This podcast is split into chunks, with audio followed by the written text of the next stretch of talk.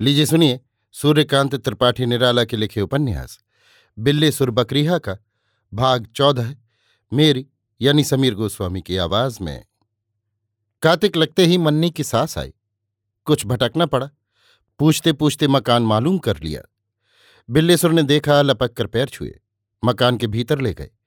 खटोला डाल दिया। उस पर एक टाट बिछाकर कहा, अम्मा बैठो। खटोले पर बैठते हुए मन्नी की सास ने कहा और तुम खड़े रहोगे। बिल्लेश्वर ने कहा, लड़कों को खड़ा ही रहना चाहिए। आपकी बेटी है तो क्या? जैसे बेटी वैसे बेटा। मुझसे वे बड़ी ही है। आप तो फिर धर्म की माँ हैं। पैदा करने वाली तो पाप की माँ कहलाती है। तुम बैठो, मैं अभी क्षण भर में आया। बिल्लेश्वर गाँव के बनिए के यहाँ गए, पाव भर शक्कर ली, लौटकर बकरी के दूध में शकर मिलाकर, लोटा भरकर खटोले के सिरहाने रखा। गिलास में पानी लेकर कहा, लो अम्मा कुल्ला कर डालो। हाथ पैर धोने हो तो डोल में पानी रखा है। बैठे बैठे गिलास से लेकर धो डालो। कहकर दूध वाला लोटा उठा लिया। मन्नी की सास ने हाथ पैर धोए। बिल्लेसुर लोटे से दूध डालने लगे। मन्नी की सास पीने लगी। पीकर कहा, बच्चा, मैं बकरी का दूध ही पीती हूँ। इससे बड़ा फ़ायदा है। कुल रोगों की जड़ मर जाती है। शाम हो रही थी। आसमान साफ़ था। इमली के पेड़ पर चिड़ियाँ चहक रही थी। बिल्लीसुर ने आसमान की ओर देखा और कहा, अभी समय है, अम्मा तुम बैठो, मैं अभी आता हूँ। बकरियों को देखे रहना, नहीं भीतर से दरवाज़ा बंद कर लो, आकर खोलवा लूँगा। यहाँ अम्मा, बकरियों के चोर बड़े लागन हैं। बिल्लीसुर बाहर निकले, मन्नी की सास ने दरवाज़ा बंद कर लिया। सीधे खेत खेत होकर राम गुलाम काछी की बाड़ी में पहुँचे। तब तक राम गुलाम बाड़ी में थे। बिल्लीसुर ने पूछा, क्या है? राम गुलाम ने कहा भांटे हैं, करेले हैं, क्या चाहिए? बिल्लेसुर ने कहा, शेर भर भांटे दे दो। मुलायम मुलायम देना। राम गुलाम भांटे उतारने लगा। बिल्लेश्वर खड़े बैंगन के पेड़ों की हरियाली देखते रहे। एक एक पेड़ ऐठा खड़ा कह रहा था, दुनिया में हम अपना सानी नहीं रखते। राम गुलाम ने भांटे उतारकर, तौलकर माल वाला पलड़ा काफ़ी झुका दिखाते हुए बिल्लेसुर के अंगूछे में डाल दिए। बिल्लीसुर ने पहले अंगूछे में गांठ मारी, फिर टेंट से एक पैसा निकालकर हाथ बढ़ाए हुए राम गुलाम को दिया। राम गुलाम ने कहा, एक और लाओ। बिल्लीसुर मुस्कुराकर बोले, क्या गाँव वालों से भी बाज़ार का भाव लोगे? राम गुलाम ने कहा, कौन रोज अंगूछा बढ़ाए रहते हो? आज मन चला होगा या कोई नातेदार आया होगा? बिल्लीसुर ने कहा, अच्छी बात है कल ले लेना। इस वक्त नहीं है। बिल्लीसुर की तरकारी खाने की इच्छा होती थी तो चने भिगो देते थे। फिर तेल मसाले में तलकर रसीदार बना लेते थे। लौटते हुए मुरली कहार से कहा, कल पहर भर दिन चढ़ते हमें दो शेर सिंघाड़े दे जाना। फिर घर आकर दरवाज़ा खुलवाया। दिया जलाकर बकरियों को दोहा। सवेरे की काटी पत्तियाँ डाली और रसोई में रोटी बनाने लगे। रोटी, दाल, भात, बैंगन की भाजी, आम का अचार, बकरी का गरम दूध और शकर परोसकर पाटा डालकर, पानी रखकर सास जी से कहा, अम्मा चलो, भोजन कर लो। मन्नी की सास शर्माई हुई उठी।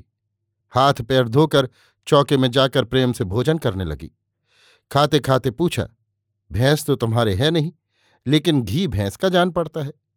बिल्लीसुर ने कहा, गृहस्थी में भैंस का घी रखना ही पड़ता है। कोई आया गया? अपने काम में बकरी का घी ही लाता हूँ। मन्नी की सास ने छक्कर भोजन किया। हाथ मुँह धोकर खटोले पर बैठी। बिल्लीसुर ने इलायची मसाले से निकाल कर दी। फिर स्वयं भोजन करने गए। बहुत दिनों बाद तृप्ति से भोजन करके पड़ोस से एक चारपाई मांग लाए। डालकर खटोले का टाट उठाकर अपनी चारपाई पर डाला और मन्नी की सास के लिए बंगाल से लाई रंगीन दरी बिछा दी। वहीं का गुरुआइन का पुरानी धोतियों को लपेट कर सिया तकिया लगा दिया। सास जी लेटी। आँखें मूंद कर बिल्लेसुर की बकरियों की बात सोचने लगी। जब बिल्लेसुर काछी के यहाँ गए थे, उन्होंने एक एक बकरी को अच्छी तरह देखा था, गिनकर आश्चर्य प्रकट किया था। इतनी बकरियाँ और बच्चों से तीन भैंस पालने के इतना मुनाफा हो सकता है। कुछ ज़्यादा ही होगा। बिल्लीसुर धैर्य के प्रतीक थे। मन में उठने पर भी उन्होंने विवाह की बातचीत के लिए कोई इशारा भी नहीं किया। सोचा, आज थकी हैं, आराम कर लें। कल अपने आप बातचीत छेड़ेंगी। नहीं तो यहाँ सिर्फ़ मुँह दिखाने थोड़े ही आई हैं। बिल्लीसुर पड़े थे। एकाएक सुना, खटोले से सिसकियाँ आ रही हैं। सांस रोक कर पड़े सुनते रहे। सिसकियाँ धीरे धीरे गूंजने लगीं। फिर रोने की साफ़ आवाज़ उठने लगी। बिल्लेसुर के देवता कूच कर गए कि खा पी कर ये कारण करके रोना कैसा। जी धक से हुआ कि विवाह नहीं लगा। इसकी ये अग्र सूचना है। घबराकर पूछा, क्यों अम्मा, रोती क्यों हो?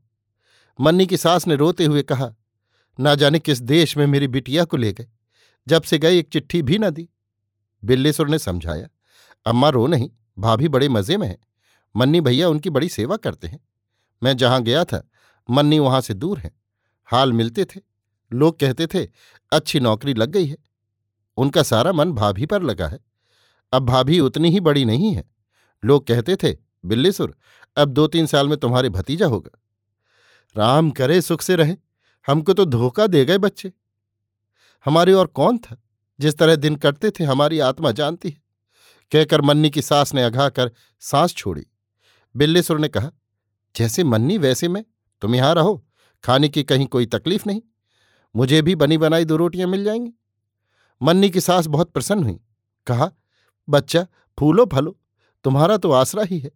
अब के आई हूँ तो कुछ दिन रहकर जाऊँगी। तुम्हारा काम काज यहाँ का देख लूँ। ब्याह एक लगा है। हो गया तो उसे तुम्हारी गृहस्थी समझा दूँ। इससे अच्छी बात और क्या होगी? बिल्लेसुर पौरुष में जग कर बोले। मन्नी की सास ने कहा, बच्चा अब तक नहीं कहा था। सोचा था, जब काम से छुट्टी पा जाओगे तब कहूँगी। ब्याह एक ठीक है, लड़की तुम्हारे लायक सयानी है, लेकिन हमारी बिटिया की तरह गोरी नहीं। भले मानुस है घर का काम काज संभाल लेगी। बताओ राज़ी हो? बिल्लेश्वर भक्ति भाव से बोले, आप जाने, आप राज़ी हैं तो मैं भी हूँ। मन्नी की सास प्रसन्न हुई, कहा, ठीक है, कर लो, उसको भी तुम्हारे साथ तकलीफ़ न होगी। थोड़ी सी मदद उसकी माँ की तुम्हें करती रहनी पड़ेगी। ब्याह से पहले बहुत नहीं तीस रुपये दे दो। गरीब है, कर्जदार है, फिर कुछ कुछ देते रहना। उसके भी और कोई नहीं। मैं लड़की को तुम्हारे यहाँ ले आऊँगी, यहीं विवाह कर लो। बारात उसके यहाँ ले जाओगी तो कुल खर्चा देना पड़ेगा। इसमें ज़्यादा खर्चा बैठेगा। घर में अपने चार नातेदार बुलाकर ब्याह कर लोगे भले भले पार लग जाओगे। बिल्लेसुर को मालूम दिया इस जबान में छल नहीं। कहा हाँ, बड़ी नेक सलाह है। मन्नी की सास कई रोज रही। बिल्लेसुर को बना बनाया खाने को मिला। तीन चार दिन में रंग बदल गया। उन्होंने आग्रह किया कि ब्याह तक वे यहीं रहें। मन्नी की सास ने भी स्वीकार कर लिया। गाँव में बिल्लेसुर की चर्चा ने ज़ोर मारा। एक दिन त्रिलोचन ने मन्नी की सास को घेरा और पूछा, बताओ ब्याह कहाँ रचा रही हो? अपनी नातेदारी में, मन्नी की सास ने कहा। वो कहाँ है? त्रिलोचन ने पूछा। क्यों? क्या बिल्लेसुर तुम ही हो? मन्नी की सास ने आँखें नचाकर पूछा। फिर कहा, बच्चे, मेरी निगाह साफ़ है, मुझे तीगुर नहीं लगता। अब तुम बताओ कि तुम बिल्ले सुर के कौन हो? बल्ली नहीं लगी, त्रिलोचन बहुत कटे। कहा, अच्छी बात है, कौन है ये ब्याह होने पर बताएँगे, जब उनका पानी बंद होगा। नाते रिश्तेदार जिसके साथ हैं, उसका पानी परमात्मा नहीं बंद कर सकते। अच्छा हमारे घर से बाहर निकलो और गाँव में पानी बंद करो, चलकर। त्रिलोचन खिसियाते हुए घर से बाहर निकल गए। बड़े आनंद से दिन कट रहे थे। बिल्लेसुर की शकरकंद खूब बैठी थी। कई रोज उन्होंने मन्नी की सास को शकरकंद भून कर बकरी के दूध में खिलाया। मन्नी की सास मन्नी से जितना अप्रसन्न थी, बिल्लेसुर से उतना ही प्रसन्न हुई। उन्होंने बिल्लेसुर के उजड़े बाग का एक एक पेड़, शकरकंद के खेत की एक एक लता देखी। उनके आ जाने से ताकने के लिए बिल्लेसुर रात को शकरकंद के खेत में रहने लगे। दो एक दिन जंगली सुअर लगे। दो तीन दिन तक कुछ कुछ चोर खोद ले गए। अभी बौड़ी पीली नहीं पड़ी थी। नुकसान होता देखकर मन्नी की सास ने कुल शकरकंद खोद लाने की सलाह दी। बिल्लेसुर ने वैसा ही किया। उन्होंने घर में ढेर लगाकर देखा, इतनी शकरकंद हुई है कि सारा घर भर गया है। एक एक शकरकंद जैसे लोढ़ा। मन्नी की सास ने मुस्कुराते हुए कहा, इससे तुम्हारा ब्याह भी हो जाएगा। और काफ़ी शकरकंद भी खाने को बच रहेगी। शकरकंदों को विश्वास की दृष्टि से देखते हुए बिल्लेसुर ने कहा, अम्मा, सब तुम्हारा आशीर्वाद है, नहीं तो मैं किस लायक हूँ?